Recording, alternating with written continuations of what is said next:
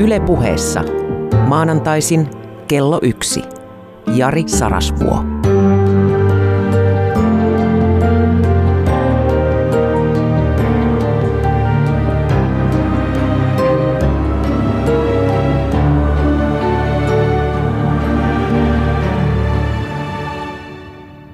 Voi rakas ystävä. Mua ahdistaa. Ja se saattaa hyvinkin koitua sinun eduksesi. Niin mä kehtaan taas kerran uskoa. Mikä tässä nyt niin ahdistaa? No kun mä tiedän, mikä on mahdollista ja miten tässä sitten todennäköisesti käy. Ei tämä ollut näin vaikeaa silloin 2013 keväällä, kun näitä Yle Puheen monologeja ensimmäisiä kertoja tein. Mutta nyt kun ensi maanantaina tulee sadas lähetys, niin mitä tässä välissä on tapahtunut? No ensinnäkin silloin 99 lähetystä tai jotain sitten, en mä tiennyt mikä on mahdollista, enkä mä tiennyt, että onko tällä mitään vastaanottoa. Päättyykö tämä ensimmäisen kevätkauteen. Enkä mä tiennyt, mitä tämä kysyy sekä kuulijalta että minulta. Mutta nyt on käynyt niin, että näiden lähetysten tekemisestä on tullut kujanjuoksua kunnianhimoja painajasten välissä. Ja se jännite, jota mä tässä kutsuin ahdistukseksi, se on siis keino nostaa tasoaan. Ajattele ihmistä tämmöisenä energiajärjestelmänä, koska sitä me olemme. Sisään laitetaan kemiallista energiaa ja sitten se muuttuu liikkeeksi lämmöksi ja enimmäkseen hengitetään ulos tämmöisenä aineenvaihdunta sivutuotteina. Ja jos me olemme niin kuin energiajärjestelmä, meitä voi verrata akkuun. Ja akut tai paristot voi kytkeä joko rinnan tai sarjaan. Jos akut kytkee rinnan, niin eikö niin propelli pyörii pidempään, valo palaa kauemmin. Jos taas akut kytkee sarjaan, niin propelli pyörii vinhemmin, tulee kovempi tuuli tai valo loistaa kirkkaammin.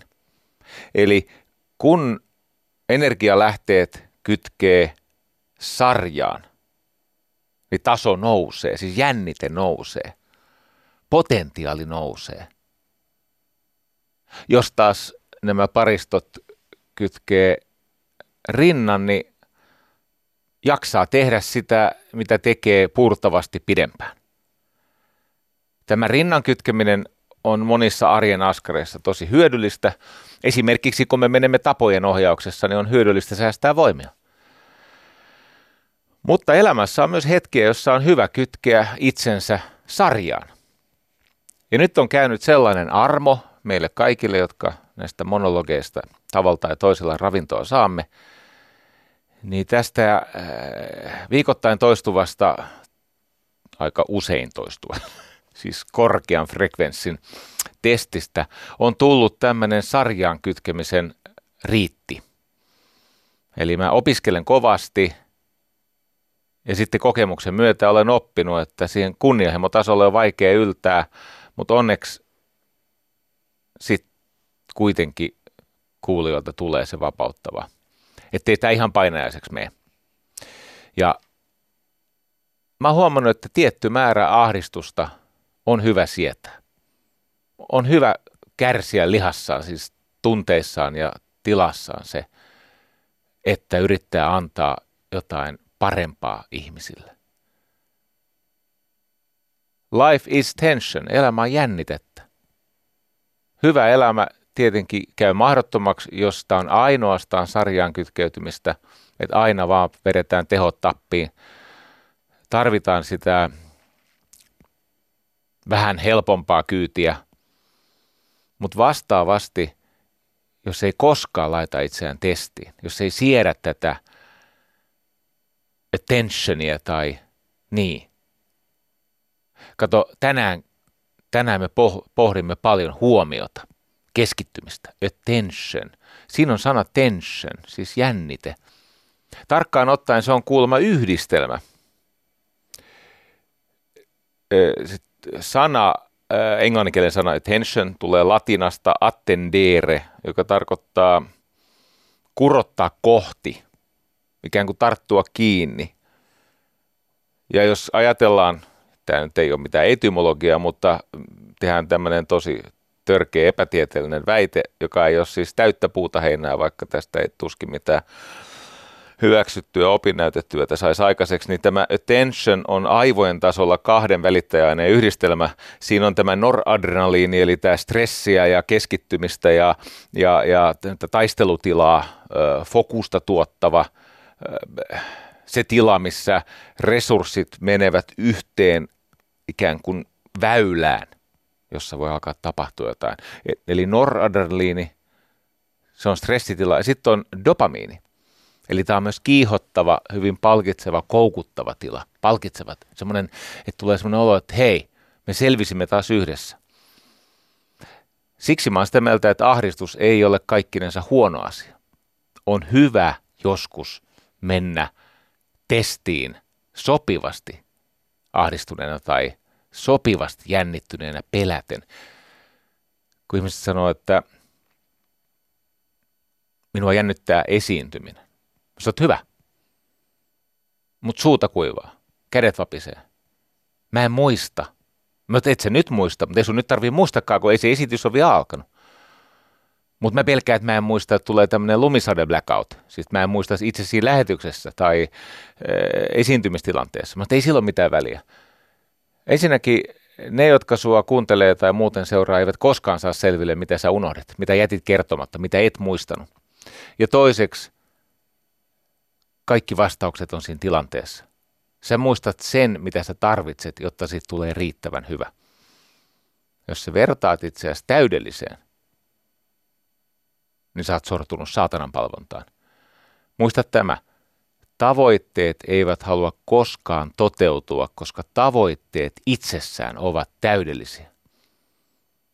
Siis meissä oleva tuomari tai tämä tarkastaja – jota hebrealaiset kutsuvat shaitaniksi, kun meillä on tavoitteet.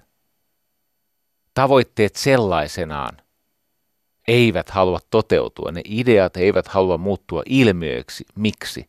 Koska todellisuuteen puristuessaan ne olisi, niin kuin kaikki todellisuudessa, epätäydellisiä. Tavoitteeksi jäädessään, siis perfektionismin idea on tämä. Se on neuroosi jossa sä haluat pitää asiat abstraktiotasolla. Ja heti kun niistä tulee konkretiaa, eli käsitteellisestä tulee konkreettista, niin siinä käy ystävä sillä tavalla, että siitä tulee epätäydellistä. Sieltä tuonpuoleisesta, sieltä missä tavoitteet ja ideat ja abstraktiot elävät, kun ne tähän, tämänpuoleiseen saapuvat, niin ne on jotain versioita.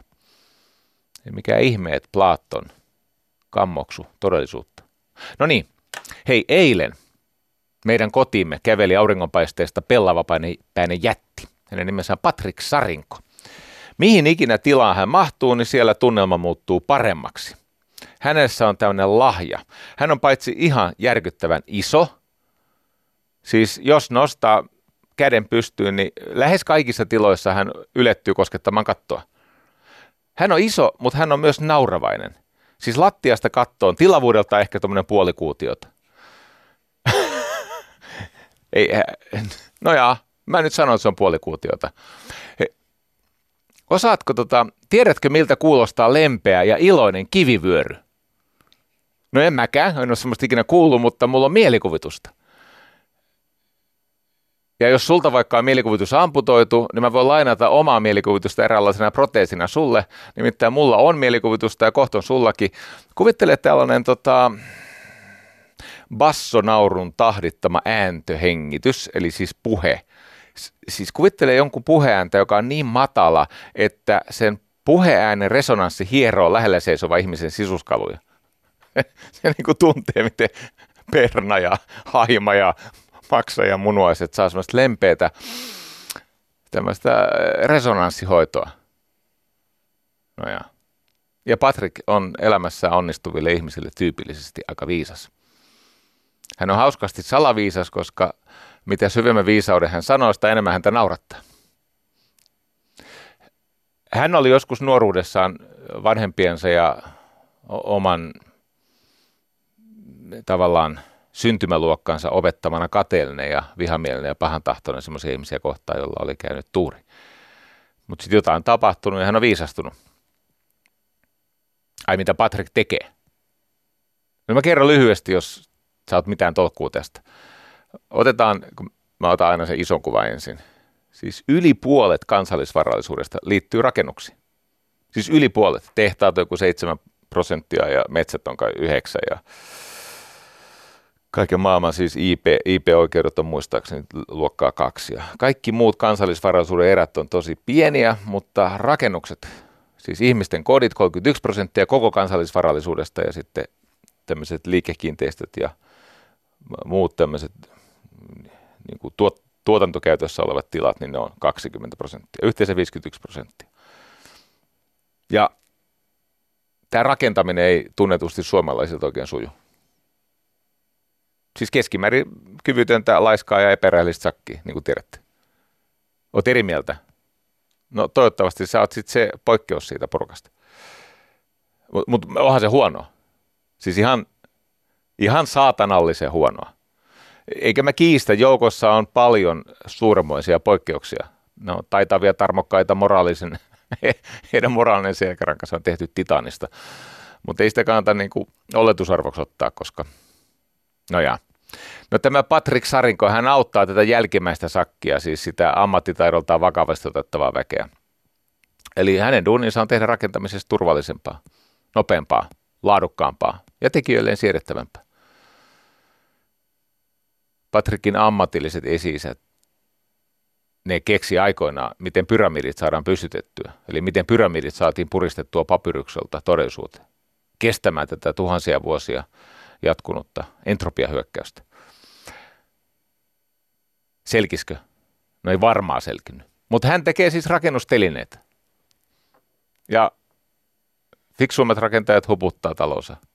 Mistä päästään ei nyt ihan tehdasolosuhteisiin, mutta kuitenkin ei rakenneta ihan säidearmoilla. Suomessa on tälläkin hetkellä muutama tämän aika korkean profiilihanke, joka, jotka on ihan siis läpimätiä ennen kuin saatu ikkunoitakaan asunnettu. Siellä on yksi, mä en vitti mainita mitä yrityksen nimi, mutta täytyy sanoa, kun ne oli sanonut, että 200 tonnia on liikaa siitä huputtamisesta. Ai verrattuna kymmeniin miljooniin.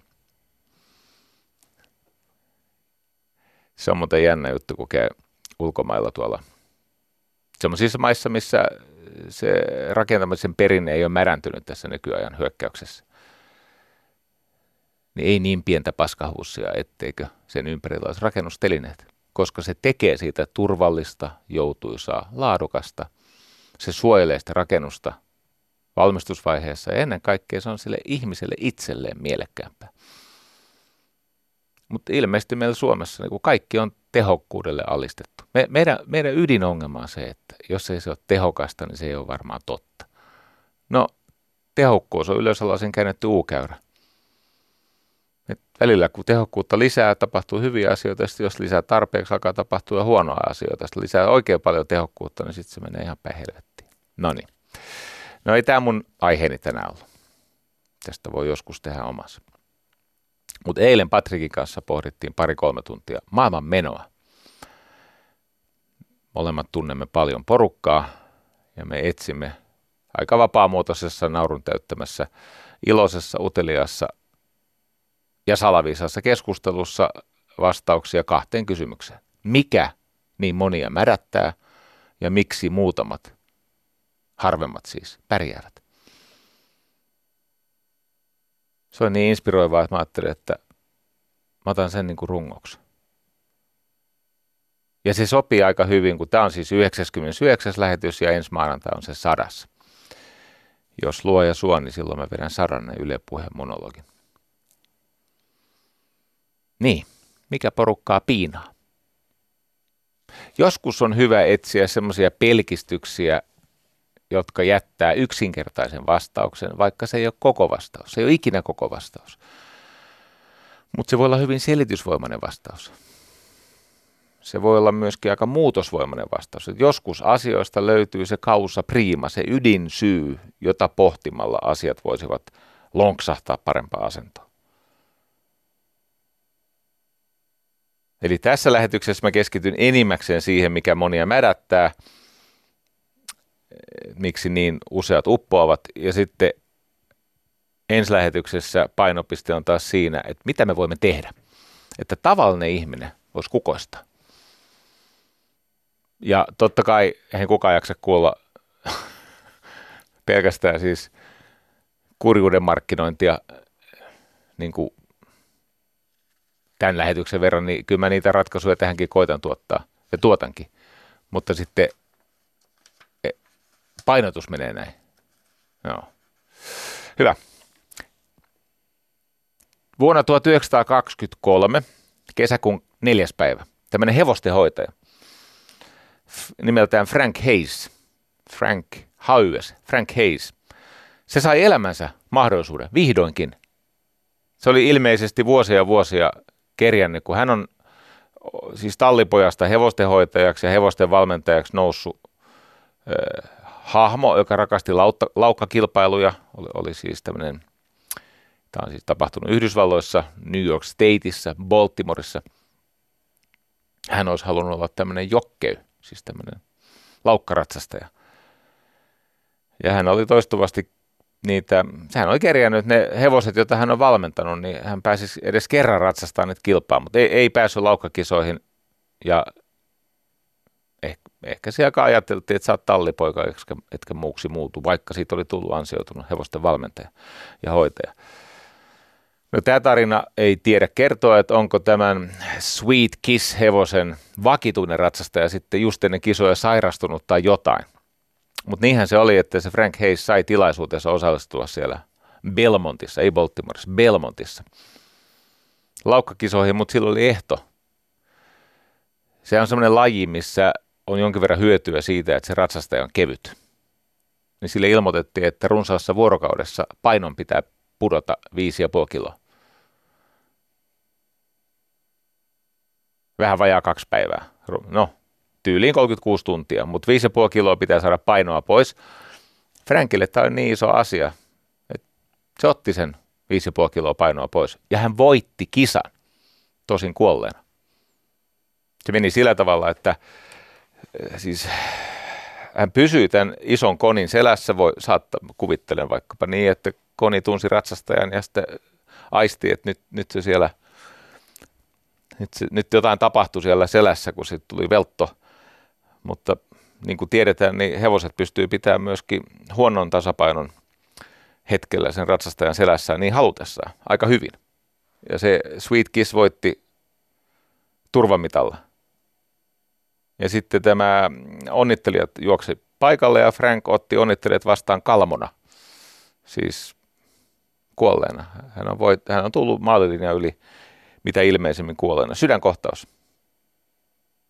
Se on liikaa se 5,5 kiloa.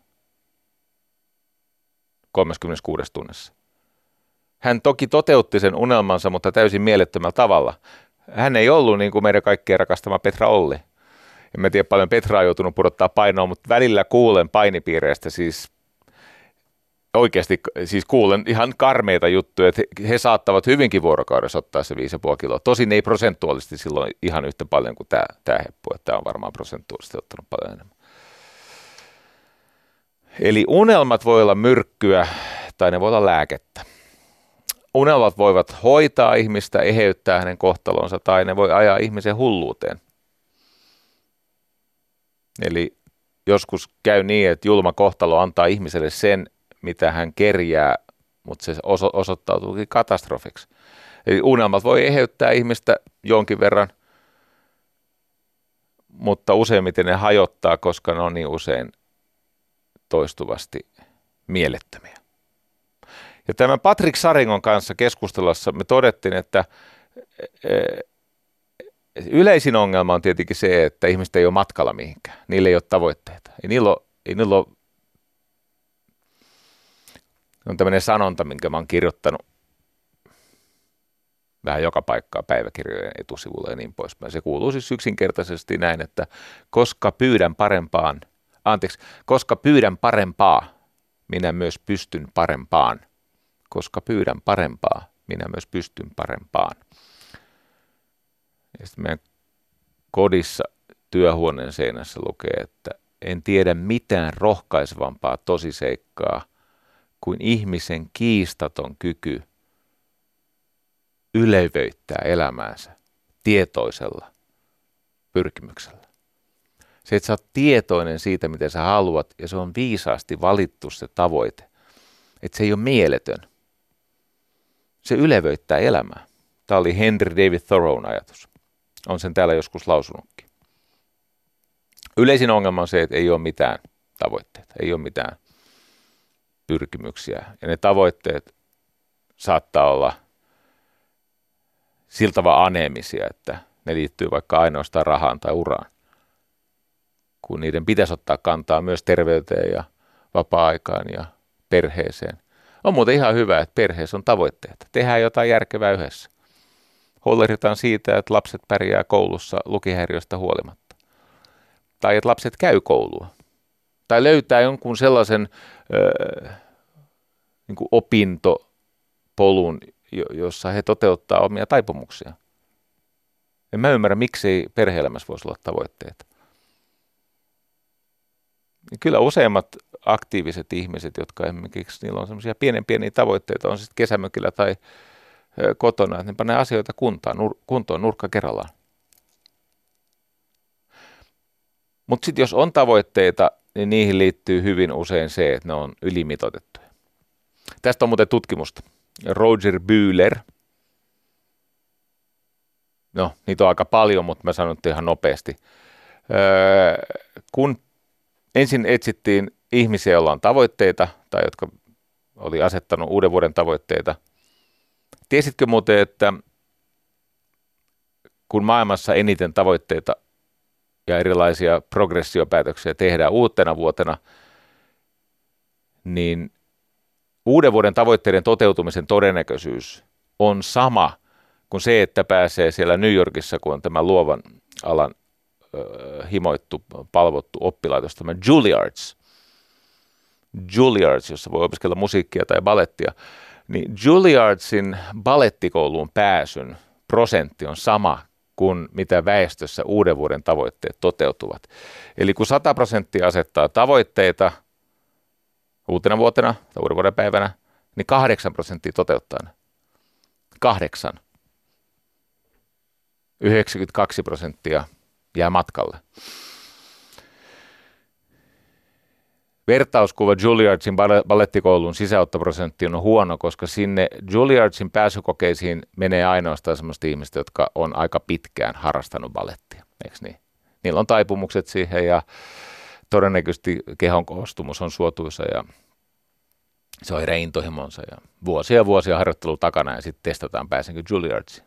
8 prosenttia pääsee kun taas koko väestö voi asettaa miten matalia tavoitteita tahansa, mutta silti 8 prosenttia. No niin, sä ymmärrät tämän. Ja miksi tämä on näin? Miksi ei ole lainkaan tavoitteita, tai sitten ne ei meinaa toteutua, niin vastaus on hyvin yksinkertainen.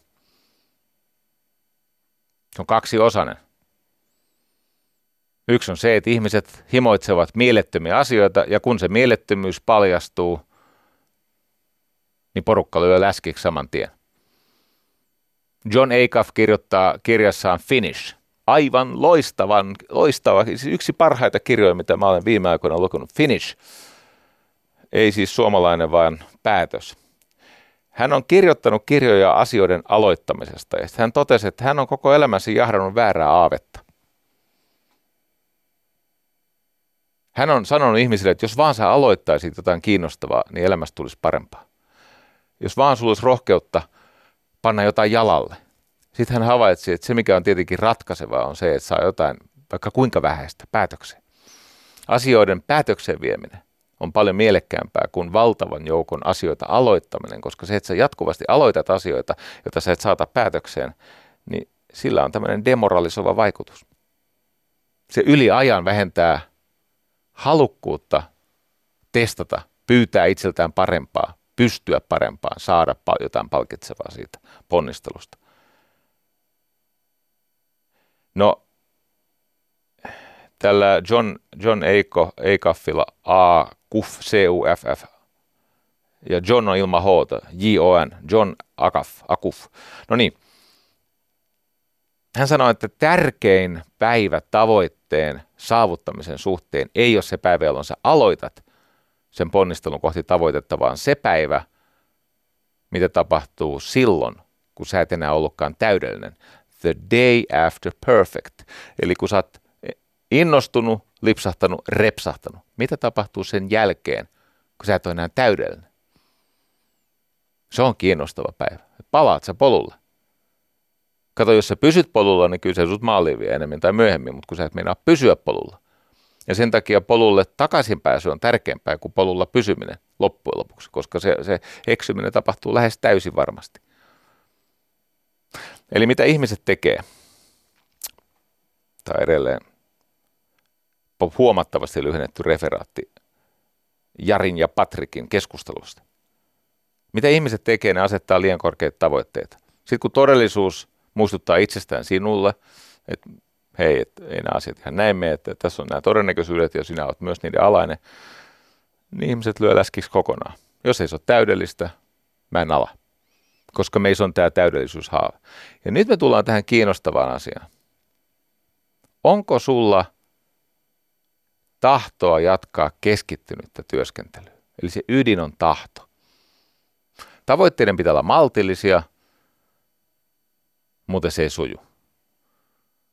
Sä ajattelet mitä tahansa systeemiä, niin jos sä väkisin avarat sen systeemin pullonkauloja, niin se systeemi hajoaa.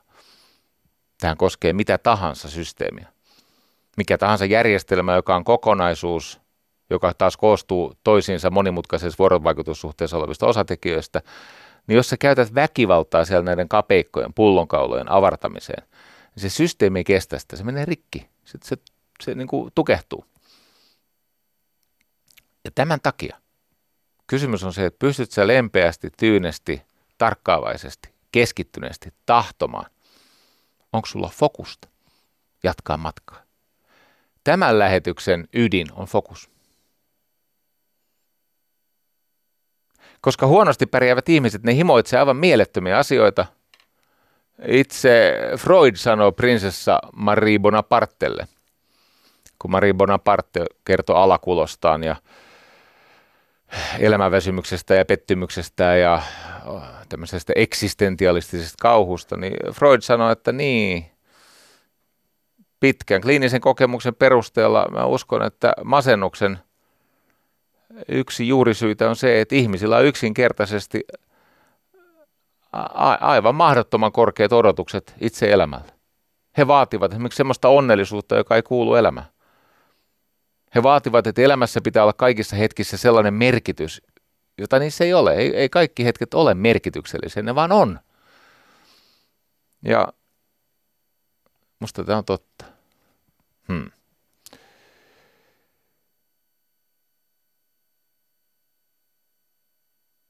No nyt sitten, jos himoitsee mielittömiä asioita ja sitten samaan aikaan tämmöinen ei, ei graniittia se tahto, vaan semmoista huokosta, haurasta, vesiliukosta kalkkia muistuttava tahto.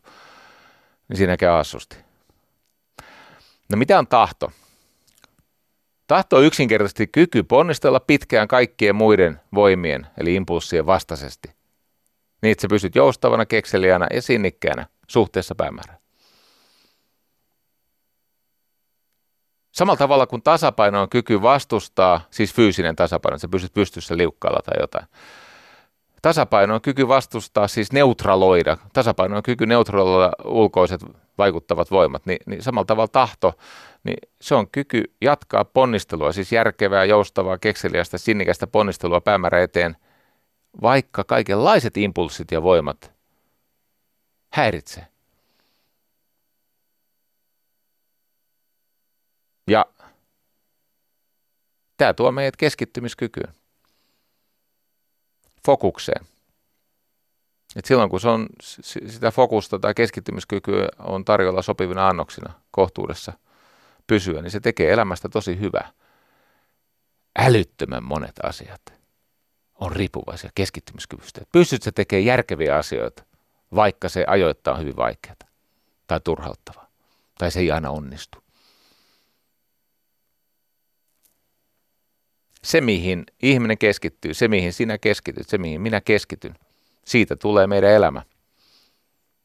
Onko teille lähdettä? On. Jouda. Muistatko tähtien setä? Tähti, tähtien setä. Tähtien sota. Jouda. Se, mihin keskityt. Siitä tulee meidän elämä.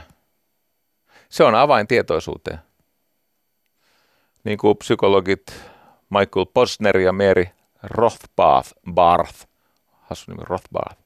Anyway, niin sanoi, että keskittyminen, se on, se on, sen hinta on vapaaehtoinen ärsykkeiden ajatusta ja tunteiden rajoittaminen. Vuonna 2006, kun on välillä semmoisia vuoden lopussa tämmöisiä vuoden sana artikkeleita, eli mihinkään varsinaisiin tutkimuksiin perustu, mutta englantia puhuvissa maissa esiteltiin uusi sana, pizzled, pizzled, mä olen ikinä kuullutkaan, mutta luin yhdestä lähteestä. Pizzled tarkoittaa siis yhdistelmää sanasta puzzled, eli hämmentynyt, ja pest, eli vittuuntunut. No mikä on pizzled? Pizzled on se ilme, siinä siis yhdistyy puzzled ja pest.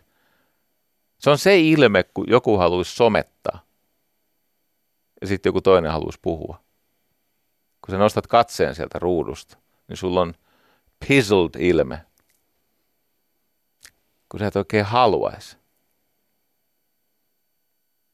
rajoittaa sitä impulssiansaa siis siellä ruudussa on jotain kiinnostavampaa kuin toinen ihminen ja itse elämä.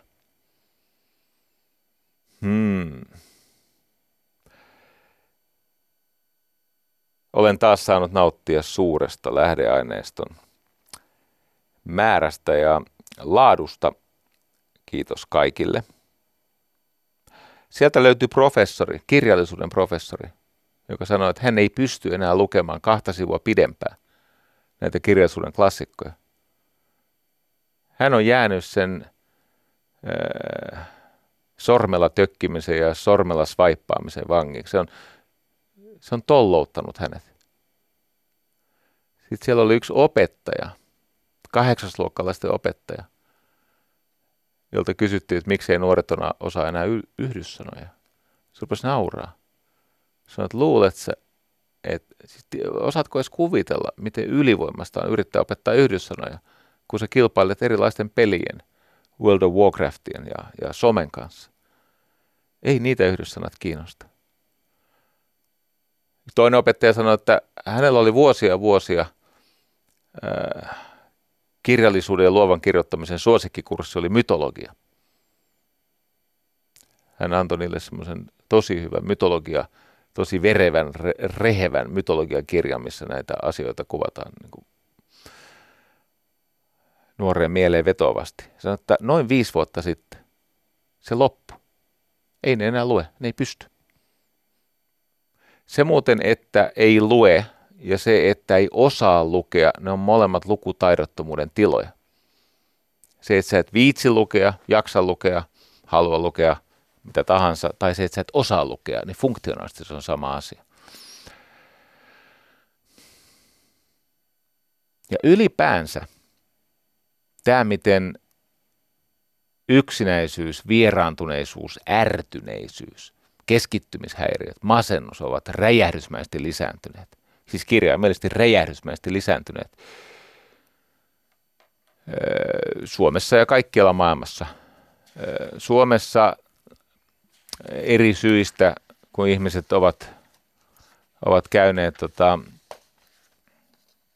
hakemassa siis apua rispaantuvaan mielenterveyteensä, niin hyvin lyhyessä ajassa se käyntien määrä oli 50 prosenttia kasvanut.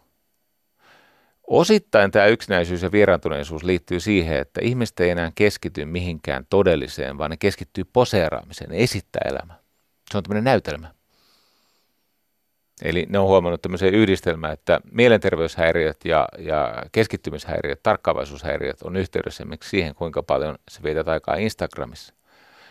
Sä kuvaat itseäsi suotuisissa kulmissa ja postaat ne ja sitten sä jäät sinne odottaa, että joku näkisi sut. Se säröttää tietoisuutta. Kaikenlaiset elämässä siis mielekkäät tavoitteet ja se keskittynyt kyky käyttää tahtoa, eli huomiota. Ne on avain hyvinvointiin. Hmm.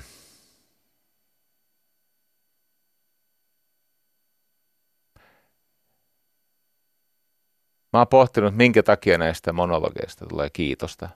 Musta suhteettoman paljon suhteessa monologien laatuun. Mä oon päätynyt, että se liittyy tähän ongelmaan, kun ihmiset ei enää pysty lukemaan. Niin saa tässä vähän helpommassa muodossa semmoisia palasia, jota on jonkin verran raffinoitu. Näistä on tehty helpommin nieltäviä. Ja kun ihmiset ei lue, niin lopulta heidän loimilankansa katkeet siitä tietoisuuden kudoksesta. Tiedätkö, loimilanka? Oletko koskaan, äh, oot varmaan kuullut semmoisen sanonnan kuin ei sovi minun pirtaani. Mikä on pirta? Pirta on ne tasaväleen olevat reijät esimerkiksi kangaspuissa, jonka läpi loimilanka pujotetaan. No mikä on loimilanka? No loimilanka on se, jonka avulla se kudos on mahdollista tehdä. Eli loimilanka ohjaa sitä itse kudosta, jos tehdään vaikka ryijyä. Ja nyt kun ihminen ei enää keskity, niin se keskittyminen on tässä vertauskuvassa loimilanka, eli se tietoisuuden kudos, se oman elämän, oman elämän seinävaate, ryijy. Hei, kävisikö pienen pieni, siis aivan pieni, ei, ei kauhean pitkä, mutta kenties niin kuin 30 sekkaa käydään pohtimassa ryijyn syvintä olemusta. Nimittäin ryijythän se kudos, tiedätkö millaisia ryijyt? Ne on semmoisia saatanan rumia, siis aivan helvetillisen rumia. Nyt on käytetty monen lähetyksen kirosanavarasto tai kiintiö. Mutta mut siis ryijyhän on ruma ja synkkä ja ne kuva-aiheet on ahdistavia. Ja mä oon aina miettinyt tätä, että minkä takia ryijyn täytyy olla ruma. Miksi se on väreiltään niin äh, tunkkanen? Että johtuuko se siitä, että ei ollut kauniisti värjättyjä lankoja, mutta ei se johdu siitä. Mä otin selvää. Kun mä pohdin tätä keskittymiskykyä, mä päädyin siihen, että keskittymiskyky on niin kuin tietoisuuden kudoksen loimilanka ja sitten tuli mieleen tämä seinävaate, tämä seinäkoriste ryijy. Sitten mä rupesin miettimään että ryijyä, miten usein siellä on joku fucking joutsen ja sitten mustia tulppaaneita ja semmoisia niin kuin ihmeellisiä vulvan näkö... Joo, vulvan näköisiä semmoisia aihia, semmoisia teemoja. Ja mä sain selville tänään, kun mä sua varten tätä valmistauduin. Ei tämä ollut 30 sekuntia, tämä on pidempi. Ne ryijyjen värit ja kuvasto, ne on aika tuonpuoleisia, koska niitä on käytetty kääriliinoina. Mikä on muuten aika hieno ajatus. Eli kun sulla on se tupa, sitten sä katselet sitä mustia tulppaneita ja siellä on joku joki ja se lintu ja nämä synkät tuonpeelliset aiheet, niin sulla on, sulla on katseyhteys sinne kalman karstikkoon. Niin sä muistat, mihin sä päädyt. Tee kuvahakuystävä, ryijy, Kato niitä kuvia, sitä, sitä värien tunkkaisuutta ja sitä, niitä teemoja. Siellähän muuten, paitsi että se kertoo kuolemasta, se kertoo myös jälleen syntymästä. Siellä on paljon tämmöisiä, no ei nyt siis täällä Pohjolassa mitään mandaloita osattu tehdä, mutta jos sä oikeasti ja hirveästi annat armoa meidän esivanhemmille, niin joo, sama juttu, samsara. Jälleen syntymän kirous siellä. No niin, anteeksi. Hei, palataan asiaan ajat sitten oli tämmöinen profeetta vuonna 1977. Hän voitti profetiastaan Nobelin palkinnon. Eihän siitä voittanut sitä, mutta Nobel-palkittu ekonomisti Herbert Simon, eli Heikki Simo, Herbert Simon, hän ennusti, mitä tämä informaatioräjähdys tai informaatioyhteiskunta tekee meille. Hän totesi, että, huomatkaa, hän on ekonomisti. Hän totesi, että informaatio, sen ominaisuus on se, että se kuluttaa huomiota. Se syö huomiota. Se on niin kuin, informaatio käyttää huomiota polttoaineena. Niinpä informaation rikkaus köyhdyttää keskittymiskyvyn. 1977. Informaation lisääntyminen tekee ihmisistä keskittymiskyvyttömiä, joka ajan myötä johtaa siihen, että ihmiset on kroonisesti eksyneitä, ärtyneitä, väsyneitä, vieraantuneita, masentuneita. New Yorkissa vaikuttaa semmoinen Tony Schwartz-niminen valmentaja. Hän opettaa näitä New Yorkin Manhattanin johtajia saamaan enemmän irti omista voimavaroistaan, lähinnä energiastaan, niin hän sanoi, että aina ne toimeksiannot annot liittyy huomiokyvyn riittävyyteen. Huomiokyky. Energiaa on sen verran, mille sulle riittää tätä tarkkaavaisuutta, keskittynyttä, järkevän tekemisen ja tahtomisen huomiota. Palaan tähän John Acuffiin. Luuppi on vähän pitkä, mutta hän viittaa muutamaankin tutkimukseen, jossa hän toteaa, että ihmiset, jotka ovat suostuneet puolittamaan tavoitteensa, heidän performanssinsa, eli se tekemisen tuottavuus, kasvaa tässä yhdessä tutkimuksessa 63 prosenttia. Se pienennät tavoitetta, pienennät eräkokoa. Tämä on niin kuin lean managementia. Niin se tuottavuus kasvaa 63 prosenttia, mutta huomaa, 90 prosenttia näistä ihmisistä sanoo, että heidän halunsa työskennellä keskittyneesti, heidän intohimonsa, heidän motivaationsa 90 prosentilla nousi dramaattisesti, kun se ei ole niin iso se tavoite. Ihmiset pyytää maailmalta mielettömiä, ja se ei johda siihen, että tämä stretch goal, tämä niin kuin, että se venyt, joka, eikö niin, jos tavoittelee tähtiä eikä pääse sinne, niin pääsee kuuhun, ei pidä paikkaansa. Joka kuuseen kurkottaa, se katajaan kapsahtaa. Todennäköisemmin ojan pohjalle nykyisin. Homma väsähtää. Muista ryijy. No niin. Nämä meidän huomiovoimat, keskittymiskykymme, niitä vaan niin kahdenlaisia häiriötekijöitä. On näitä aistiärsykkeitä, erilaisia juttuja, jotka vie huomiota keskittymistä. Ja sitten on emotionaaliset ärsykkeet, eli se sisältä tulevia impulsseja. Se on se kakofoninen, levoton, eksyttävä mieli. Ja mitä enemmän nämä muut ärsykkeet vie huomiota, sitä huonommin me toimimme tavoitteellisessa tilanteessa. Mä olen ottanut asiakseni haastatella sellaisia ihmisiä, jotka ovat menestyneet niin kuin maailmanluokan tasolla. Sitten mä oon yrittänyt kysyä, että mitä tapahtui silloin ja silloin. Sun, useimmiten ei muista omista suorituksista yhtään mitään, sitten mä erilaisilla kyselyillä palautan heidät semmoiseen tilaan. Se, se on tietysti tämmöistä sugestio, mielikuvaharjoittelua, jossa ne pohtii sitä, että mitä tapahtui silloin, kun he vaikkapa hiihtivät kymppisakkiin tai pallille tai keskipallille, voittivat. Siellä toistuu tämmöinen, nyt mulla on oikein sitaatti, koska mä oon sen joskus kirjoittanut ylös. Nämä sanat ei ole ihan tarkkaan se lausuja, nämä, nämä on mun tulkintoja, mutta, mutta tämä asia on sama. Niin semmoinen ihminen, joka on joskus tehnyt jotain hyvin merkittävää, jopa historiaa jäävää, niin he tyypillisesti kuvaa sitä läpimurtosuoritustaan seuraavasti. Ensinnäkin ne sanoo, että en kuullut enkä nähnyt enää juuri mitään. Eli tämmöinen periferia näkö ja periferia aistit loittonee. Yleisön huuto, ei, se, kyllä sä tiedät, että se joku huutaa, mutta sillä ei ole mitään merkitystä. Se on tosi kaukana ja, ja se näkökenttä supistuu, supistuu, supistuu. Sitten nämä sanoo, että en mä miettinyt menneisyydestä enkä tulevaisuudesta yhtään mitään.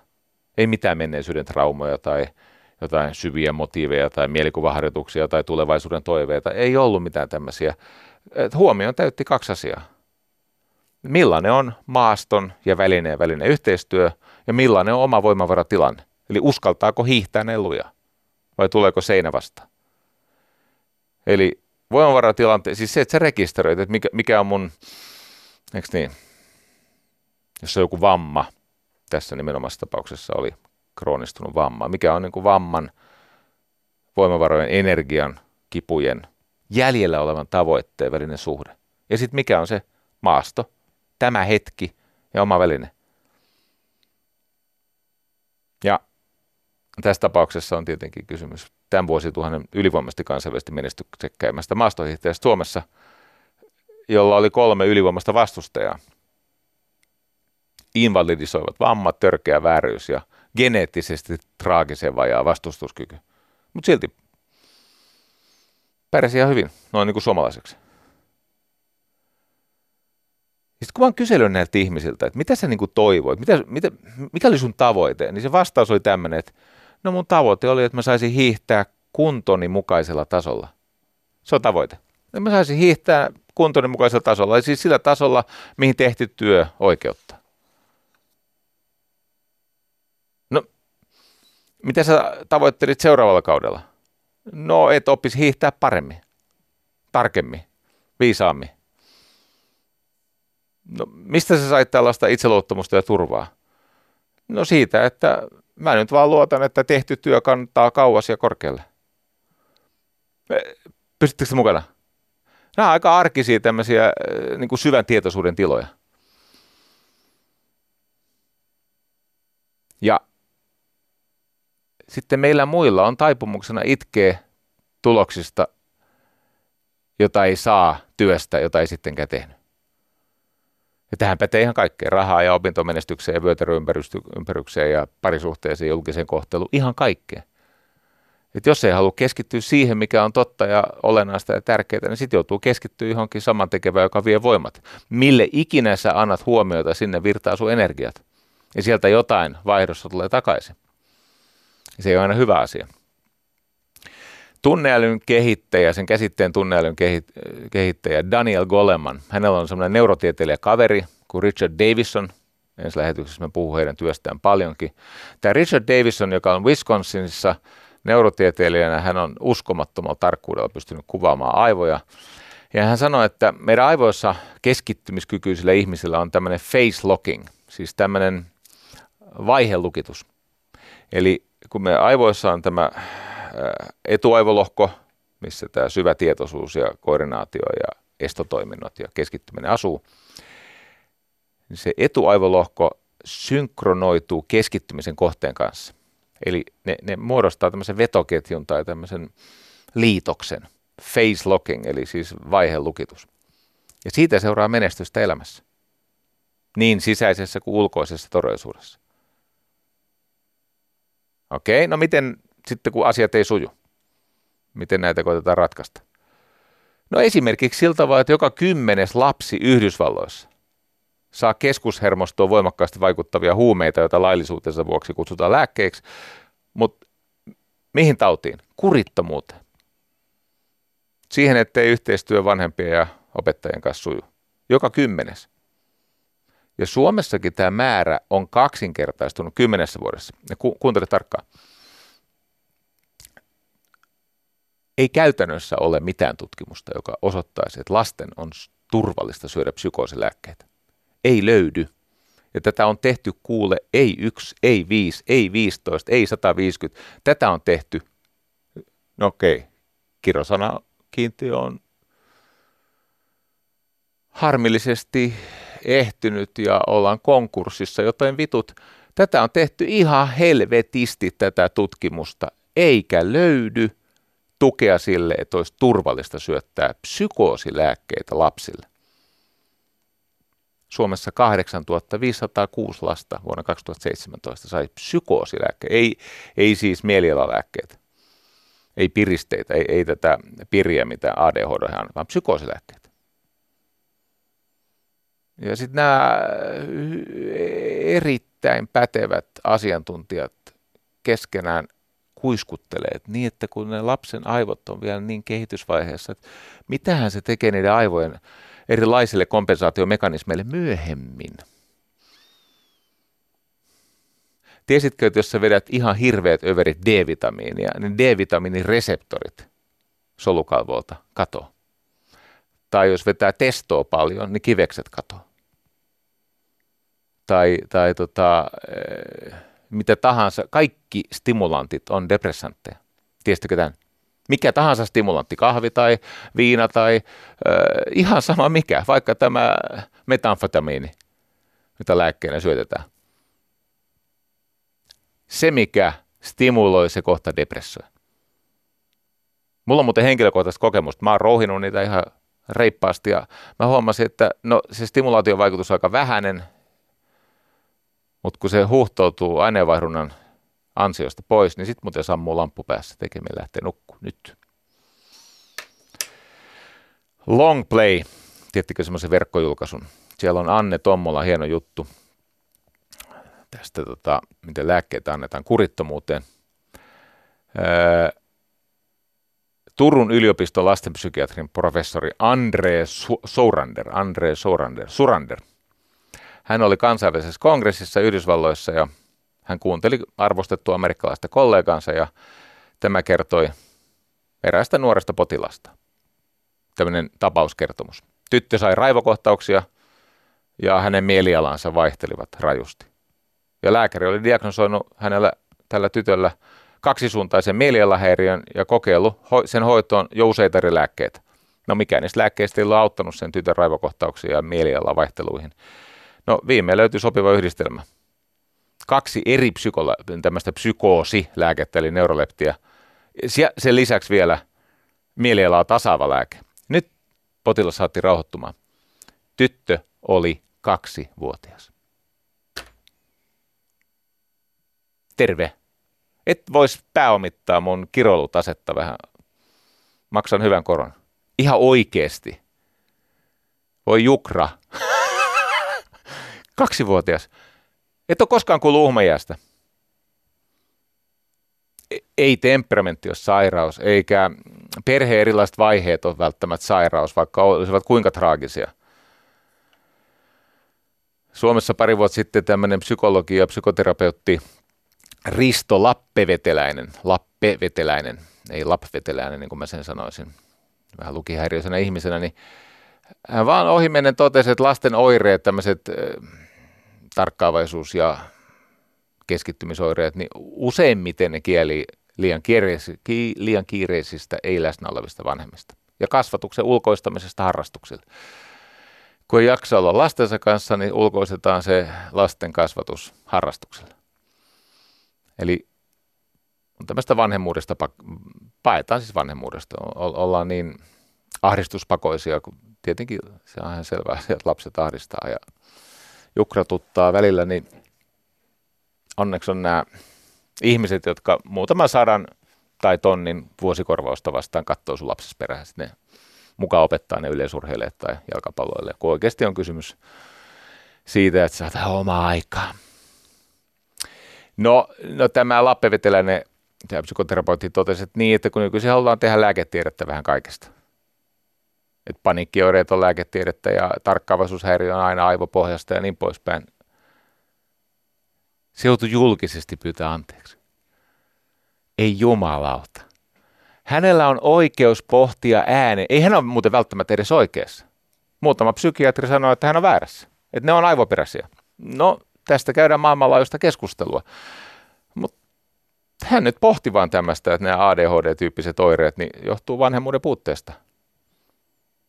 Ja se on selvää, että jos sä psykoterapeutti, niin sun tulokulma on jotain muuta kuin biologia, eikö niin? Toiset ajattelee, että se on aina aivoperäistä ja toiset ajattelee, että siihen liittyy vaikkapa erilaiset niin kuin sosioemotionaaliset tavat.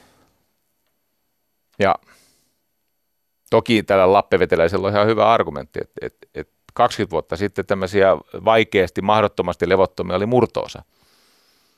Siis semmoisia, että niitä ei voitu pitää sillä luokalla, mihin ne oli päässyt tai joutunut. Ja nyt niitä on kolmasosa. No jotain on tapahtunut. Eihän se aivojen rakenne ole rappoutunut 20 vuoden aikana. Tosin mä oon alkanut epäillä, että olisi vähän. Ei kun vakavasti, koska tästä tulee viitettä että jotain tämä somettelu ja tämä jatkuva välitön tarpeen tyydytys ja tämä dietti, mikä siis tämä ruokavalio, mitä jo, jotain on käynnissä sen keskittymiskyvyn näkökulmasta. Mutta on myöskin totta, että 20 vuodessa lääketiede ja erilaiset interventiot ja ehkä jopa ravintoasiat monissa perheissä on parantunut, eikä näitä asioita aina ravinnolla pysty heti hoitamaan. No oli miten oli. se, että hän kehtasi näitä ADHD-diagnooseja kritisoida, niin hänet ajettiin semmoiseen tilaan, että hän totesi, että ei ollut tarkoitus syy- syyllistää vanhempia. Tämä on muuten mielenkiintoinen asia, että ei ole tarkoitus syyllistää vanhempia. Eihän se nyt sun syy ole, jos on vaikeaa kotona, eikö niin? niin kuin mistä kaikesta täytyy nyt syyllistyä ja uhriutua? Et, onko teoriassa mahdollista, että joku mun neljästä lapsesta joskus jäisi vaikka kiinni näpistelystä? Pidän sitä hyvin epätodennäköisenä, mutta onko teoriassa mahdollista? Nyt teoriassa on. No tarkoittaako, jos näin kävisi jossakin murrosien tiimelyksessä, tai mikä olisikaan tilanne? Tai aikuiset lapset varastaisi työpaikalta esimerkiksi kynän tai vihon tai vessapaperia tai jotain. Ei se koko kasvatus sillä perusteella olisi pielessä. Se on tietenkin valitettavaa ja pidän itsestä epätodennäköisenä. Toivottavasti soitatte isille kauan ennen kuin vessapaperi loppuu. Se tajutte idea. Että tota,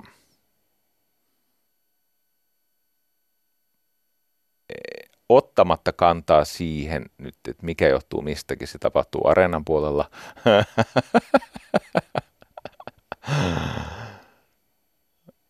Mutta se on selvää, että me kärsimme tämmöisestä epidemiaksi yltyneestä psyykkisestä entropiasta. Niin sanotusti lanttu pehmenee kiihtyvää tahtia. Ja tämä kyky keskittyä järkevien juttujen loppuun saattamiseen vaikeutuu.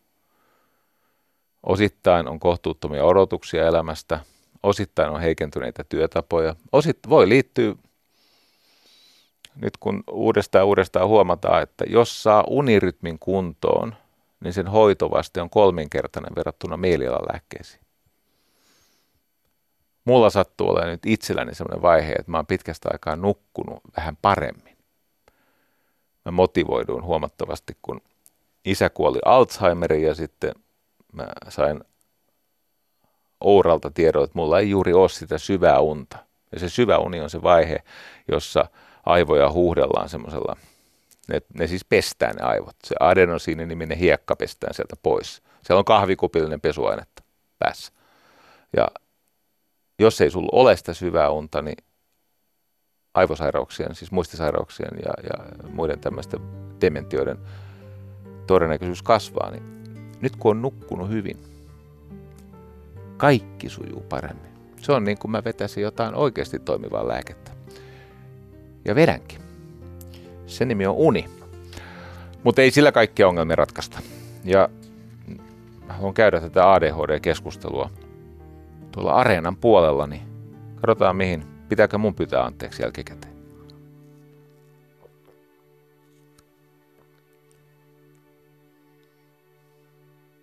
ADHD. Se on tämmöinen tarkkaavaisuus ja tunnesäätelyhäiriö. Aike, aiheuttaa heikentynyttä impulssikontrollia, aikasokeutta muun muassa. Että ei aina huomaa, että lähetysaika oli tunti, mutta onneksi on keksitty internetti. Semmoinen ihminen, jolla on aikasokeutta, niin se on vaarassa myöhästyä koko aika. Se toimii ainoastaan kiire alla, se on kiireaddikti. Semmoiset ihmiset saattavat ajaa ylinopeutta silloinkin, kun siitä ei ole mitään hiloa, siihen ei ole mitään syytä.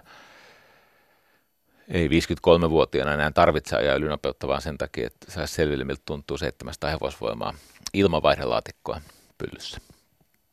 Se on kokeiltu jo monta kymmentä vuotta sitten. Mutta on niin stimulaation tarpeessa, ettei pysty toimimaan muuta kuin ylivaihteella joko ADD tai ADHD. Siihen liittyy aikasokeuden ja äh, tämmöisen impulssikontrollin lisäksi. Impulssikontrolli voi tarkoittaa sitä, että on esimerkiksi vaara äh, keskusteluissa sortua erilaisiin temperamenttihäiriöihin. On yliintensiivinen jossain tilanteessa. Ei jaksa kuunnella ketään toista ihmistä, mutta oma puhe on täysin päättymätöntä pastaa. Sieltä on kadonnut viimeinenkin piste kauan aikaa sitten. 90-luvulla oli vielä pari pistettä. 2000-luvulla pisteet korvattiin ajatusviivoilla ja nykyisin ei tarvita mitään välimerkkejä. No ja. Siihen liittyy myös tämmöinen motivaatio ja ikään kuin suunnitteluhäiriö, että jos onkin jokin tavoite, niin ei osaa rakentaa semmoista systemaattista päivittäistä suunnitelman ohjaamaa runkoa, joka myös toteuttaa. Se on aika pirullista. Tietenkin. Ja sitten kun tätä pohditaan, että millä, millä konsteilla sitä pystyy, sitä pystyy hoitaa varsinkin siis lapsena lääkehoidolla, kun aivot on vielä aika vastaanottavasti. Mun aivot ei reagoinut siinä oikein mitenkään. Mulle nämä arjen rutiinit toimii paremmin, ihan siis valtavasti paremmin. Mutta kyllä mä semmoisen haluan sanoa, että tota, Australiassa on semmoinen äh, Wollongong, Wollongongin yliopisto, ja siellä aivotutkijat syötti rotanpoikasille, tai siis pienille, niin, rotanpoikasille, näitä lapsille yleisimmin määrät, määrättyjä antipsykootteja, näitä psyykelääkkeitä. Ja aikuisena niistä tuli masentuneita, levottomia ja uroksista yliaktiivisia. Mutta se on vaan rotta on ihan erilainen. Mutta rotta on, eikö niin? Se ei ole ainoastaan jyrsiä, se on myös nisäkäs. Ja jotkut sanoo, että ne psykoosilääkkeet, niin on tämmöinen hypoteesi, että ne salpaa näitä välittäjäaineiden reseptoreita. En minä tästä mitään tiedä. Paitsi, että löysin kiinnostavan anekdootin. Nimittäin se maailman ensimmäinen psykoosilääke ei ollut tavallaan psykoosilääke lainkaan, tämä klooripromatsiini. 1953. Se on ollut jonkin toiseen tarkoitukseen ilmeisesti suunniteltu, mutta joku keksi Ranskassa antaa sitä ahdistuneille leikkauspotilaille. Se ei ollut varsinainen nukutusaine, mutta se teki potilaasta niin väsyneen ja välinpitämättömän, että se leikkaus onnistui myös heikon anestesian hetkellä. No sitten ne rupesivat kokeilemaan, että hetkinen, että tähän voi antaa myöskin kiihtyneelle ja psykoottiselle että jos tämä tekee väsyneeksi ja välinpitämättömäksi, niin annetaan tämmöiselle äh, riehuvalle tyypille. Ja sitten havaittiin, että kun niitä kierroksia otettiin alas, niin se lääke lievitti potilaiden harhaisuutta. Se ei ollut turha lääke, koska se syrjäytti muun muassa lobotomia. Sitähän kutsuttiinkin kemialliseksi lobotomiaksi. Havaittiin, että ei tarvitse niin kuin laittaa tuosta silmäkulmasta sukkapuikkoa ja surauttaa siellä aivoissa neuroneita sitä hyytelyä uuteen järjestykseen, vaan ää, alkuaikoina niitä psykoosilääkkeitä ei pidetty täsmälääkkeinä mihinkään yksittäiseen sairauteen. Tämä on sitten long play jutusta. Ne oli vain yleisesti ottaen siis lamaavia, rauhoittavia. Hmm. Tota, ymmärrän, että mä oon herkällä alueella. Mutta kun toimeentulo ei tästä riipu, niin ajattelin kertoa sen, mitä itse asiassa en kerro ihan kaikkea, mitä mä tästä ajattelin, mutta ajattelin täyttää mulla annetun tehtävä ja stimuloida ihmisten pohdintoja ja keskusteluita.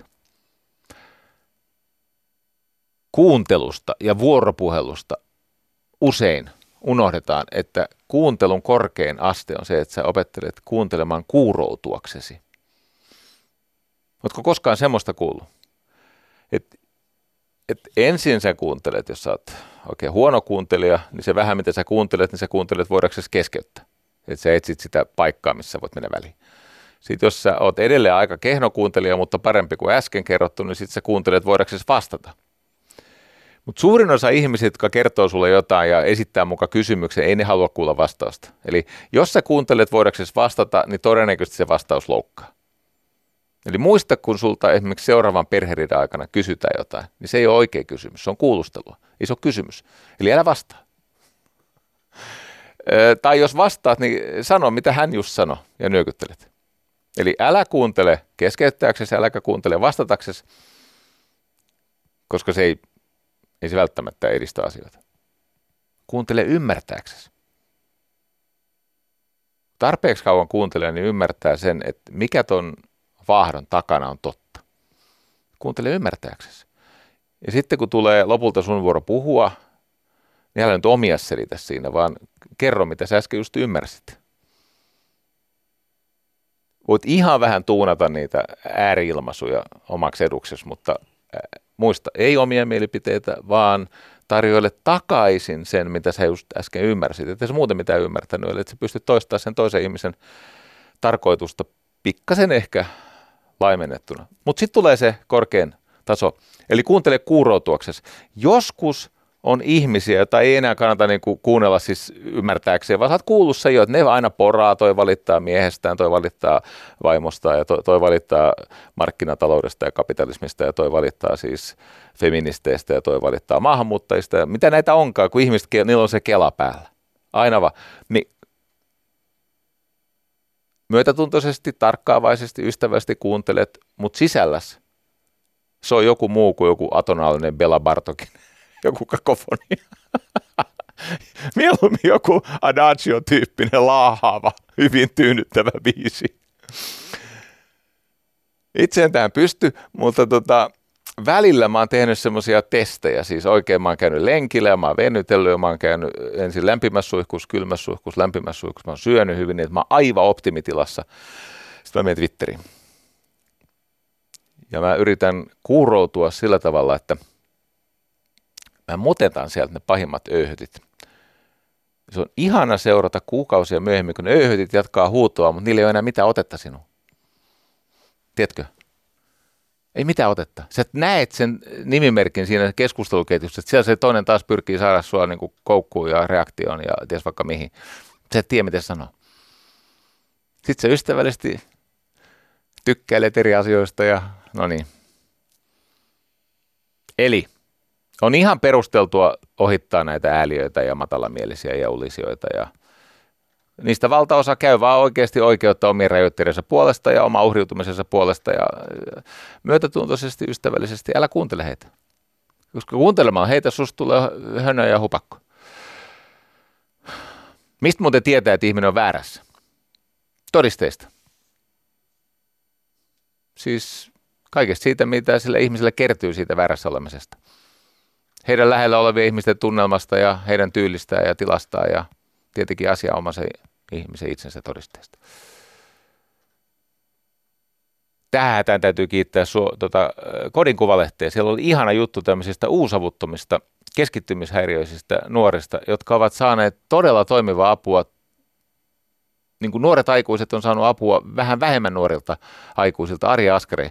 Eli ne yhdessä harjoittelee – Vähän niin kuin vertaistuen, mutta ei ihan vertaistuen. Siis sellainen vähän kehittyneempi nuori auttaa semmoista jumijäänyttä nuorta tämmöisessä asioissa kuin miten laitetaan ruokaa. Tämä on paistinpannu, tämä on liesi. Liesi pannaan päälle. Liesi täytyy muistaa laittaa päältä pois. Se on mutta ihan olennainen juttu. Miten laitetaan ruokaa? Miten siivotaan? Tai miten käydään kaupassa? Miten varmistetaan, että rahat riittää? Miten varmistetaan, että rahat riittää? Se on itsenäisyyden yksi peruskivi. Tai kuinka käydään töissä? Siis kyllähän ne ihmiset työtä tekee, jos ne vaan pääsee paikalle ajoissa. Ja kun mennään töihin, niin miltä siellä kuuluu näyttää? Tosi hieno juttu tässä kodin kuvalehdessä. No niin.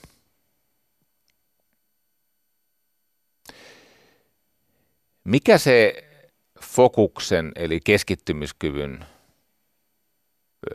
haurastumisen, rapautuminen, rispaantumisen, se loimilangan katoamisen, mikä se tila on niin kuin oikeastaan? Se on se, että yhteys omaan elämään, omiin tunteisiin, omaan tulevaisuuteen, omaan työhön, toisiin ihmisiin katkee. Eli ihminen ajautuu tämmöiseen kadotukseen, tämmöiseen erillisyyden harhaan. Eli se on eheytymisen vastakohta. Jos eheytymisessä on kysymys tavallaan kokonaiseksi kasvamisesta tai että et alkaa syntyä tämmöisiä ykseyden alueita, semmoisia tontteja elämässä, missä koetaan ykseyttä, niin, niin erillisyyden harha on se, että kaikki asiat, elämään kuuluvat asiat, velvoitteet, odotukset, niin ne, ne ei ole yhteydessä oikein toisiinsa.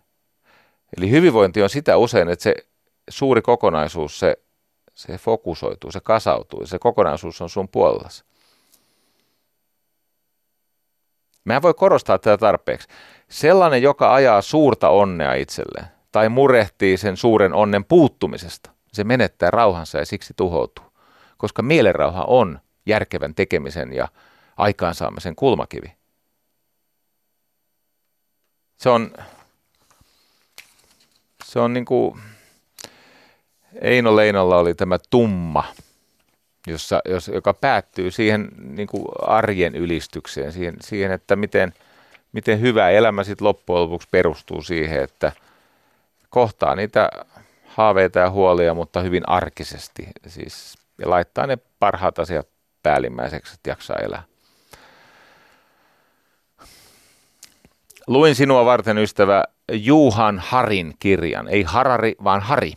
Juhan Hari.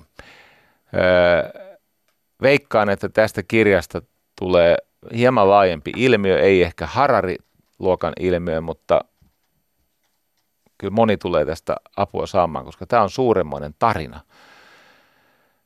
Kirjan nimi on Lost Connections, kadotetut yhteydet.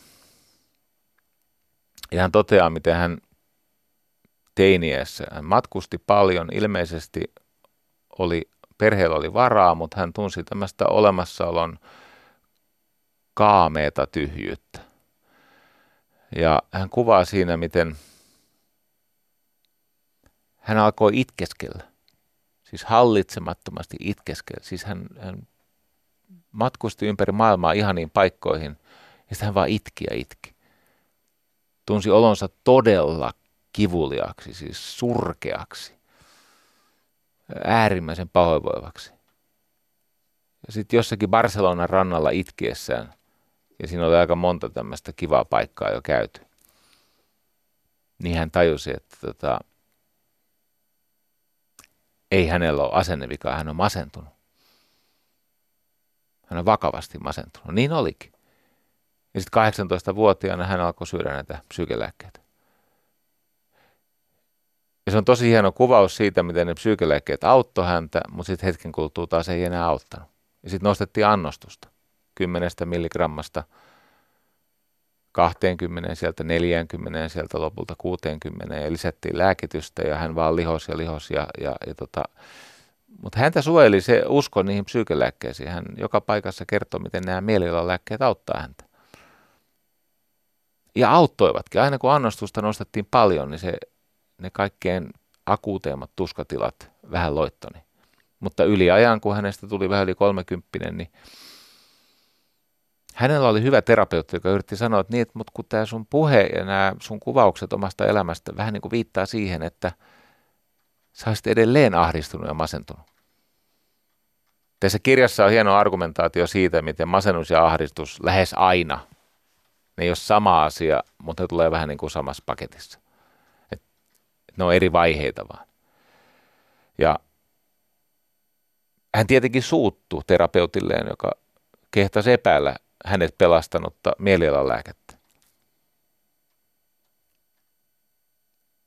Ja hän saarnas, missä ikinä hän oli huomattava älykäs ihminen hän, ja, ja, ja opinnoissa edistynyt, niin missä ikinä hän kulki, niin hän jopa siis jakeli omia itselleen kirjoitettuja psyykelääkkeitä muille alakulosille ja hän saarnasi näiden mielialalääkkeiden puolesta. Kunnes hän tuli johonkin semmoiseen pisteeseen, jossa hän tajusi, että ei nämä ole auttanut tarpeeksi. Ehkä nämä ei ole auttanut yhtään. Ja nämä sivuhaittavaikutukset on isot. No, tämähän ei ole tietenkään minkäänlainen kehotus luopua lääkärin sinulle määräämistä lääkkeestä. Sen sä tajut. Jos sä muuten luet jostain seiskapäivän lehdestä tai kuulet jonkun kauniaisten kolmanneksi kovimman konsultin pohtivan ääneen jotain sellaista, mikä herättää sussa jonkun impulssin, niin aa, mulla ei ole mitään valtaa sinuun, eikä pidä olla. Mä en ole sun lääkäri, enkä terapeutti, enkä minkään, minkään sortin psykiatri. Mä vaan pohdin ääneen asioita, jotka koskevat aika monia. Ja se on sun vastuulla toimia järkevästi ja uteliasti. Ja, ja keskustella oikeiden ammattilaisten kanssa. Nyt jumalauta radiosta tuleva ääntä usko. Sitä kutsutaan skitsofreniaksi. mä muuten opin silloin, kun mä menin 90-luvun alussa Radio Cityin, niin aika moni soitti, että mä niin kuin lähetän ääniä niiden päähän. Mä sanoin, että se on skitsofrenia, se ei ole tämä paikallisradio, mutta ne kuulostaa ihan samalta. Se on totta. Meidän soundi oli vähän tämmöinen ehkä. Juhan Harin kirja Lost Connections ö, on ihmeellinen tie- tieteelliseltä taustaltaan siis peruskallio. Aivan mahtava. Epäilee myös omaa argumentaatiotaan uudestaan ja uudestaan. Mutta hän kuvaa sitä, mitä maailmassa on sittemmin saatu selvää. Tämän ahdistuksen, pelon, fokuksen puutteen, ää, kaikkien näiden mielen tuskatilojen niin kuin suhteen. Semmoiset henkilöt kuin George Brown ja Tyrrell Harris aikoinaan tekivät Etelä-Lontoossa ensimmäisen tutkimuksen, jossa he haastatteli joukkoa masentuneita ja sitten samanlaista joukkoa, mutta jotka eivät olleet masentuneita. Ja he pohtivat vaan, että mitä näiden ihmisten elämässä tapahtui vuotta ennen kuin he masentuivat. Ja sitten sieltä tuli se ensimmäinen löydös, on tietenkin toistettu uudestaan ja uudestaan otokset on kasvanut ja tutkimusmetodit on parantunut ja niin poispäin. Niin se ryhmä, jolla oli diagnosoitu vaikea depressio, niin 68 prosentilla ennen, vuotta ennen kuin se masennus hyökyi päälle, oli tapahtunut joku iso takaisku, joku merkittävä vaikeus, joku niin kuin, kroonistunut stressitilanne, hapevievä, hapen polttanut pettymys. Eli depressiopotilailla 68 prosenttia, ne, joille niin ikään oli tapahtunut asioita, mutta ei depressiota, niin vain 20. Ja ero on siis 48 prosenttiyksikköä. Ja tästä käynnistyi tämmöinen tarina on pitkä ei ole mitään syytä käydä sitä tässä kokonaan läpi. Mutta valtava joukko tutkijoita pohtii, että miten – että jos olisikin niin, että se ei ole pelkästään aivoperäinen, että jos elämä liittyy siihen ja miten se liittyy. Ja tämän Harin kirja Lost Connections on päätynyt siihen, että on yhdeksän tämmöistä yhteyttä, siis connectionia, on yhdeksän syytä, joiden tavallaan häiriö johtaa siihen, mitä katastrofiksi kutsutaan. Nyt kun mä luin tämän, niin täytyy sanoa, että A, ei ole pelkkää mielipidettä, on kivikovaa tutkimusta, ja B, tämä on ihan hyödyllistä tietää, jos toipuminen kiinnostaa. Eli jos kadotus tarkoittaa sitä, että yhteys omaan elämään, omiin tunteisiin, toisiin ihmisiin, työhön, elämän tarkoitukseen katoaa ja ihminen sairastuu siihen erillisyyden harhaan, niin siellä on yhdeksän tämmöistä aluetta, jotka selittää sitä, että mistä se tuska, joka kroonistuu sitten lopulta vakavaksi sairaudeksi johtuu. Yksi, yhteys työn mielekkyyteen, jos työtä ei koe enää mielekkääksi. No tästä on tutkimus tutkimuksen perään, että jos ei saa nähdä käsityöläisen lailla oman työn tule, tulosta tai mielekkyyttä, niin ihminen sairastuu. Se ihminen ei voi hyvin. Työn pitää olla mielekästä. Ihmisillä on tarve saada aikaiseksi, olla työssään hyvä – kokee, että sillä on merkitys. Ihminen haluaa palvella toisia ja muuttaa oman ammattitaitonsa ja ponnistelunsa kautta maailmaa paremmaksi. Se on ensimmäinen. Toinen. Kanssa käyminen, siis yhteys toisiin ihmisiin katkeaa. Yksinäisyys, vieraantuneisuus, etäisyyden kasvu, järkevät ystävyyssuhteet. Ylipäänsä kun maailma täyttyy pseudo-ihmissuhteista ja tämmöisistä niin kuin välke-ihmissuhteista, siis tämmöisistä somesuhteista, niin ei se varsinaisesti sitä sosiaalista ja emotionaalista terveyttä edistä. Kolme, joka on aivan massiivinen, josta ei saisi lainkaan puhua, on yhteys mielekkäisiin arvoihin.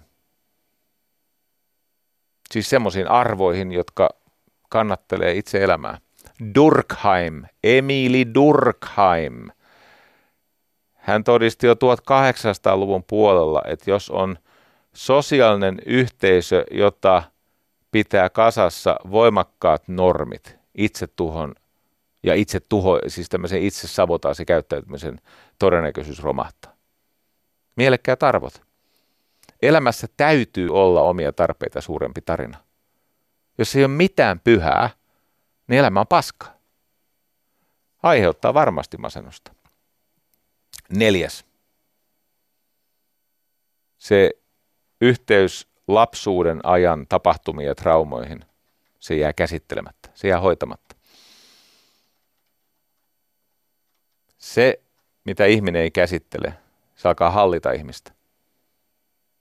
Se, mitä ihminen ei tiedosta ja tunnista ja tunnusta, se käyttää ihmistä.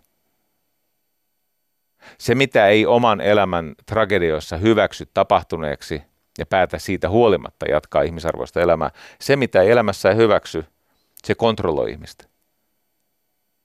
Mutta vain se, minkä näistä omista tragedioista, traumoista, tapahtumista voi kohdata, käsitellä ja huomaa, paketoida, jättää taakseen, jatkaa matkaa.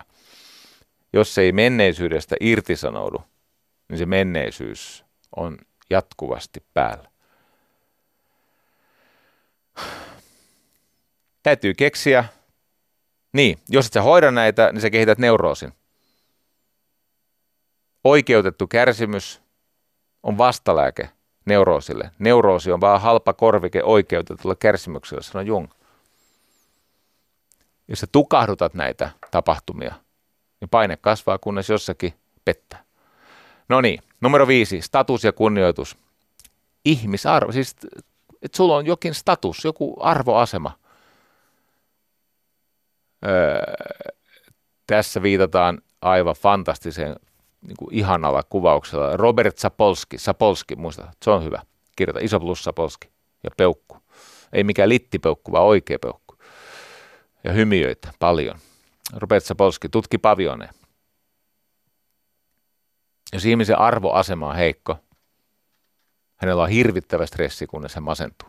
On saatu selville niin paviaaneista kuin gorilloista kuin ties, no kaikista kädellisistä. Ihminen tarvitsee kunnioitusta, statusta, paikkaa maailmassa. Sellaista subjektin tilaa, jossa muut ihmiset eivät rymistele sun tontilla. Se on yksi syy, miksi kannattaa hankkia ammattitaito, jota toiset kunnioittaa. On muitakin syitä. Kuusi. Yhteys luonnolliseen ympäristöön. Hei. En tiedä kuinka moni siellä joskus veneilee tai on merellä tai meren äärellä tai tuijottaa sinne meren. Ihan oikeasti, ootko koskaan käynyt merellä niin, että ahdistaa vielä enemmän? Tiedätkö, kun joskus meri on pelottava ja se on julma ja se on tyly ja se on, se on torjuva ja, ja se on uhkaava, niin silti sä koet, että mielirauha kasvaa. Myrskyvää, myrskyävää merta katsoessa tulee eheä olo. Tyyntä merta katsoessa tulee eheä olo. Ootko ikinä käynyt merellä ilman, että ahdistus ja levottomuus olisi vähentynyt? Et ole.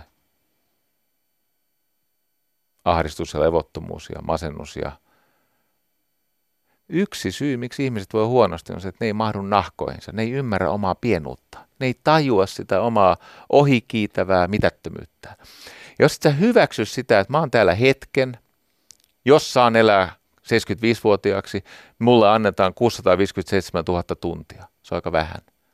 27 300 päivää 75-vuotiaaksi, jos saan elää. Matti ei saanut, Olli ei saanut. Mutta jos sinä saat elää 75-vuotiaaksi, niin niitä minuutteja on vain 39 miljoonaa.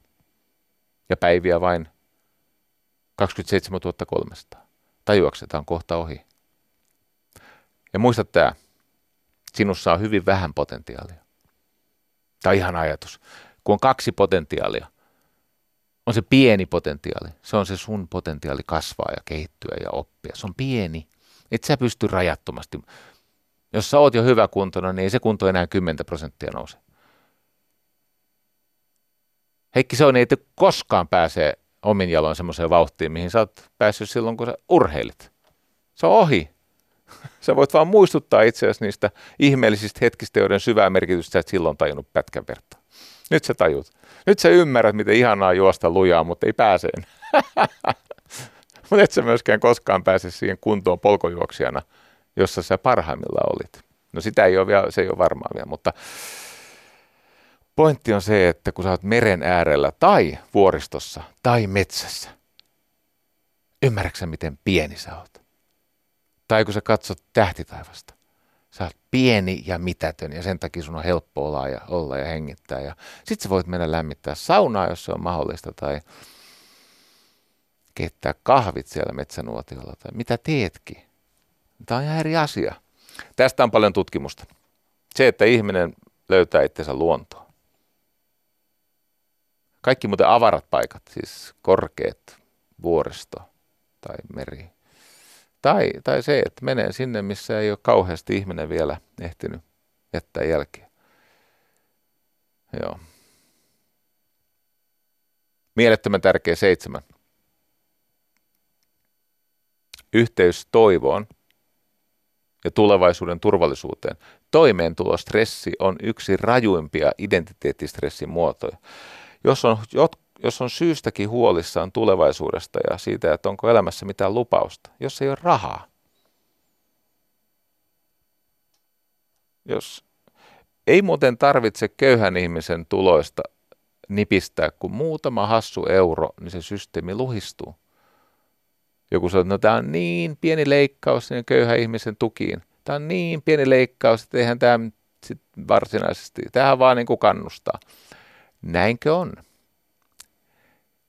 Se riippuu siitä, että miltä tulotasolta semmoista kattelee. Se voi näyttää pieneltä, se on sille toiselle ihmiselle se laukaisee sellaisen toimeentulostressi, paniikin, että saattaa oikeasti käydä huonosti. Ja sitten Juhan Harin kirjassa syyt kahdeksan ja yhdeksän liittyy geenien ja aivojen todelliseen vaikutukseen, siis siihen, että totta kai sillä on merkitystä. Se on ihan selvä asia. Hei, ystävä, loppuun mä ajattelin ihan lyhyesti vetää tämmöisen tota ADHD-tarinan. On nimittäin tämmöinen johtaja kuin Peter Shankman – ja hänellä on hyvin vakava ADHD. Hänellä on tämmöinen, että hän, hän, ei, hän ei jaksa ylläpitää keskittynyttä huomiota. Hänellä on impulssi- ja tunnesäätely, tarkkaavaisuushäiriö.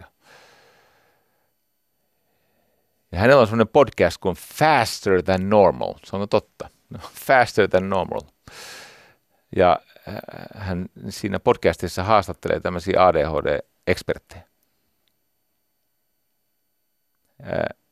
hänellä on itsellä aika radikaali ratkaisu. Nyt täytyy muistaa, että hän on, hän on työelämässä menestynyt ja, ja, ja tota, jos hänellä on joku todella tärkeä raportti tai kirja tai, tai jo, joku semmoinen iso työ, joka ahdistaa häntä valtavasti ja hän ei arjessaan pysty sitä tekemään, niin hänellä on ratkaisu. Ja se ratkaisu on se, että hän ostaa 5000 dollarin – tämmöisen edestakaisin bisnesluokan lentomatkan Lon, tota, Tokioon, New Yorkista Tokioon. Idis on se, että hän on huomannut, että se lentokoneen valkoinen kohina ja se, että siellä on, siellä ei oikein niin kuin, siellä on, no sä tiedät, sä oot siinä penkissä. Ja siellä bisnesluokassa siellä on ihan pöytä ja sänky ja tuoli ja se on, se on iso, Ni, niin tota, hän antaa itselleen aikaa 30 tuntia. Hän lentää sinne Tokioon, no siinä on pitkä lento, sen aikana voi tehdä työtä, ja sitten hän tekee siellä työtä, syö hyvin, nukkuu hyvin lentää takaisin. Ja, ja tota, no, tietenkään kaikilla on viittä tonnia, mutta tämä toimii hänelle. No moni menee biisileireille ja ties vaikka mitä tämmöistä. No niin, mutta hänellä on kymmenen semmoista neuvoa, jotka toimii kaikille. Mä käyn nämä nopeasti läpi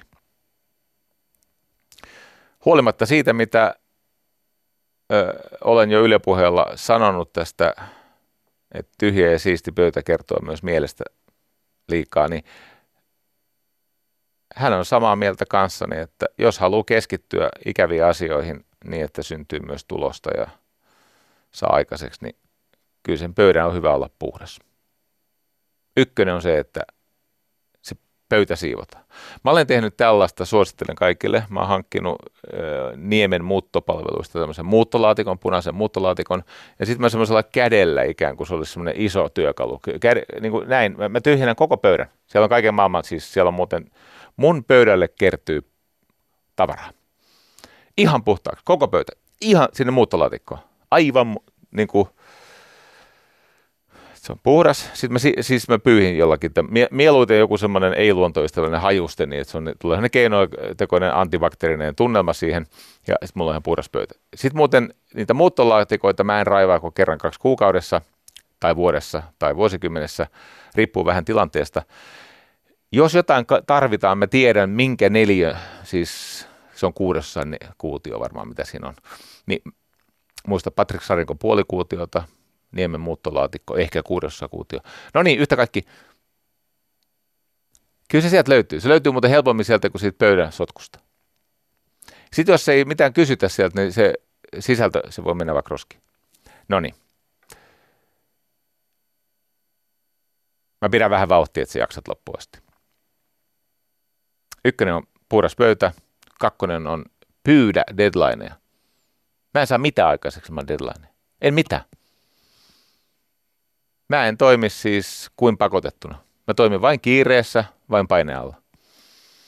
Ja moni mun kaltainen ihminen pyytää deadlineja. Ja ne on tottunut sen ympä, ihmi, tämmöistä meikäläistä ympärillä on ihmisiä, jotka valehtelee deadlineista. Ne sanoo, että se tarvitaan se ja se tarvitaan välttämättä silloin ja silloin. Tänään mä lupaudun tekemään yhden tekstin ja se ihminen, joka siellä sanoo, että deadline on maaliskuun loppuun mennessä. Sitten mä ajattelin, että voi voi, sun tulee sun tulee raskasta. Mä sanoin, että hei, muista tämä, että kun tämä puhelu päättyy, mä unohdan tämän saman tien. Jos sä muistuttele mua, niin se ei synny. Mutta hän todennäköisesti aloittaa sen muistuttelun niin kuin kahta päivää ennen. Ei mitään toivoa. Mä oon silloin matkoilla tai jossakin. Hänen olisi pitänyt vallaihdella, että se on ensi maanantaina se deadline. No niin. Mua auttaa valtavasti se, että ennen nukkumaan menoa mä teen sen seuraavan päivän pläni. Ihan mielettömästi. Mä oon huomannut, että kaikki vaikea ja ikävä tehdään kahdesti. Ensin se kirjoitetaan ja sitten se toteutetaan. Ensin aiotaan ja sitten tehdään. Ensin nähdään ja sitten toteutetaan. Siitä on apua. Sitten on neljäs. Ää, ensin delegoi kaikki, mitä ikinä pystyt, sen jälkeen delegoi kaikki, mitä kehtaat ja lopulta delegoi ne varsinaisesti työssä. Ei tästä muuten mitään tule. Teet vaan sen, minkä ainoastaan sä voit tehdä briljantisti. Delegoi. Tämän takia ihmisten palkkaaminen pitäisi olla helpompaa. Se on muuten liian vaikeaa. Se on ihan helvetin vaikeaa. Mutta se on toinen juttu. Sitten erilaisia tehtäviä pitää pilkkoa pienemmiksi. Sitten hyvin tärkeä juttu.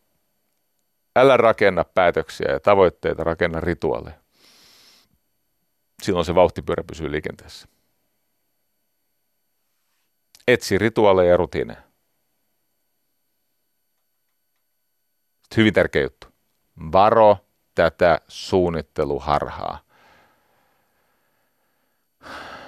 Jos päivässä on kahdeksan tuntia työaikaa, niin sä ehdit kahdeksasta tunnista tehdä puolitoista tärkeää juttua. Ehkä kaksi, jos on hyvä päivä. Et neljää, et kuutta, et kahdeksan. Ja varaa aikaa sille odottamattomalle eksymiselle. Muista, ihmisen potentiaali, yksilön potentiaali on pieni, mutta joukko keskinkertaisia ihmisiä voi tehdä keskenään aivan ihmeellisiä asioita. Eli ihmisten kautta. Ja sitten lopulta se kaikkein tärkeä. Opettele juhlimaan niitä loppuun saattamisia enemmän kuin mitä innostut aloituksesta. Meikäläiset innostuu aloittamisesta, mutta vain loppuun saattaminen, se on kivaa. Hmm. Ensi viikolla ruvetaan hakemaan vastauksia siihen, että miten tätä ylipehmeäksi keitettyä kukkakaalia, tätä mössöitynyttä keskittymiskyvytöntä aivoa. Miten tätä voisi kuntouttaa? Niin kuin aikuisten oikeasti, yksinkertaisilla tavoilla. Ja kerron teille ihmeellisiä tarinoita svameista ja erilaisista joogeista ja meditaatioihmeistä. Siellä on luvassa kaiken näköistä hauskaa. Ensi viikolla on sadas juhlalähetys. Kiitos tästä hetkestä kanssasi. Aamen. Yle puheessa Jari Sarasvuo.